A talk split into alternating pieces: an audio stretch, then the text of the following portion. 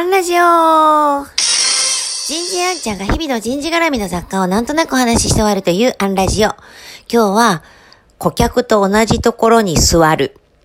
こんなテーマでお話ししてみようと思います。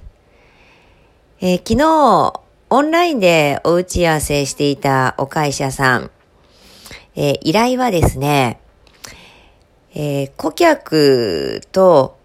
同じところに座りたいので力を貸してほしいというもの。えどういうことかというと、その会社さんは、えー、顧客が人事の方々なんですね。で、顧客を理解するってどこでも言えるんですけれども、もう新入社員から事務方から、まあ営業はももちろんなんですけれども、バックヤードからシステム開発の方々全員全社員、えー、300名ぐらいいらっしゃるお会社なんですけれども、人事のことを知っているようでよくわからない。顧客からいろいろ聞いてきて、営業の方は人事がよく使う単語を社内でも使うんだけど、営業自身も実はよくわかってなかったりするし、ましてやバックヤードやシステムや経理やの方々が、えー、分かって使ってるのか悩ましいということで。で、ご依頼がですね、あんちゃんが人事の方を集めて、えー、新任人事の方を集めて行う人事とはみたいなセミナーがあるでしょと。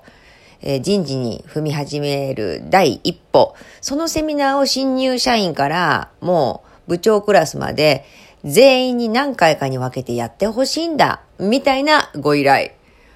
面白いこと考えるなーってびっくりしました。実際、私も前職のメーカーでは、こう、顧客を理解するって、まあ最初営業でしたしね、えー、こう、外に出ていったこともあるし、中を理解するってことでね、えー、工場実習なんかもやったり、こう、自分のテリトリー以外のものであったり、対象物を理解するっていうのは、まあ基本かなとは思うんです。ただ、こう人事の方が最初に人事に一歩踏み始めるところから、同じ風景を見たい、同じところに座りたいんだ。ましてや全社員ですよ。なんかこう、こういう会社さん、こういうことに愚直に遠回りなようで近道なんですよね。どうすれば顧客に寄り添えるのかっていうところをシンプルに突き詰めたらこういう発想につながったんだろうなと思います。まあ顧客の立場で考えるっていうのは簡単ですけれども皆様は顧客を理解するためにどんな取り組みをなさっていますか？今日はここまで。次回もお楽しみに